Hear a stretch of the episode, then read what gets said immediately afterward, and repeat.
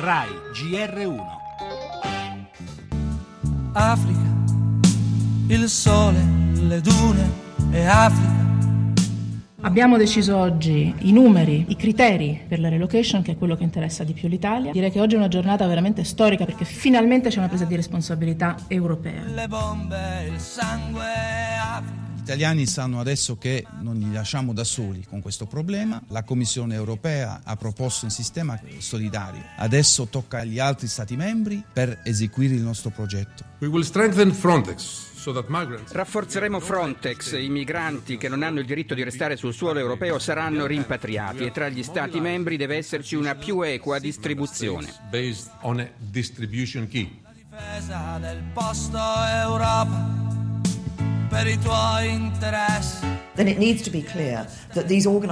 Bisogna essere chiari, non possiamo incoraggiare i viaggi della disperazione. Certo ci sono i rifugiati, ma non condividiamo il sistema obbligatorio di quote in Europa.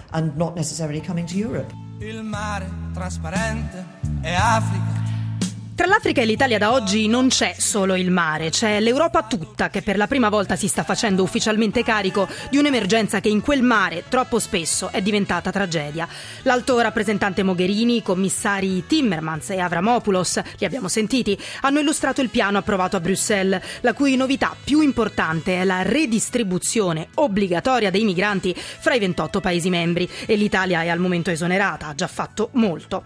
Una svolta importante, un successo politico innegabile anche se resta qualche perplessità su quanto si sia davvero andati alla radice del problema. La Gran Bretagna, abbiamo sentito il ministro dell'Interno Theresa May, ha già sollevato obiezioni, idem Slovacchia e Repubblica Ceca. Bisogna bloccare le partenze, dicono. L'Unione ha sì pensato alla distruzione dei barconi, ma c'è bisogno di collaborare con la Libia e il dialogo è faticoso. Azioni militari via terra al momento vengono escluse, comunque servirebbe un via libera dell'ONU. La vittoria politica deve fare un passo in più per diventare soluzione concreta e prima che possa travolgerci un'altra strage.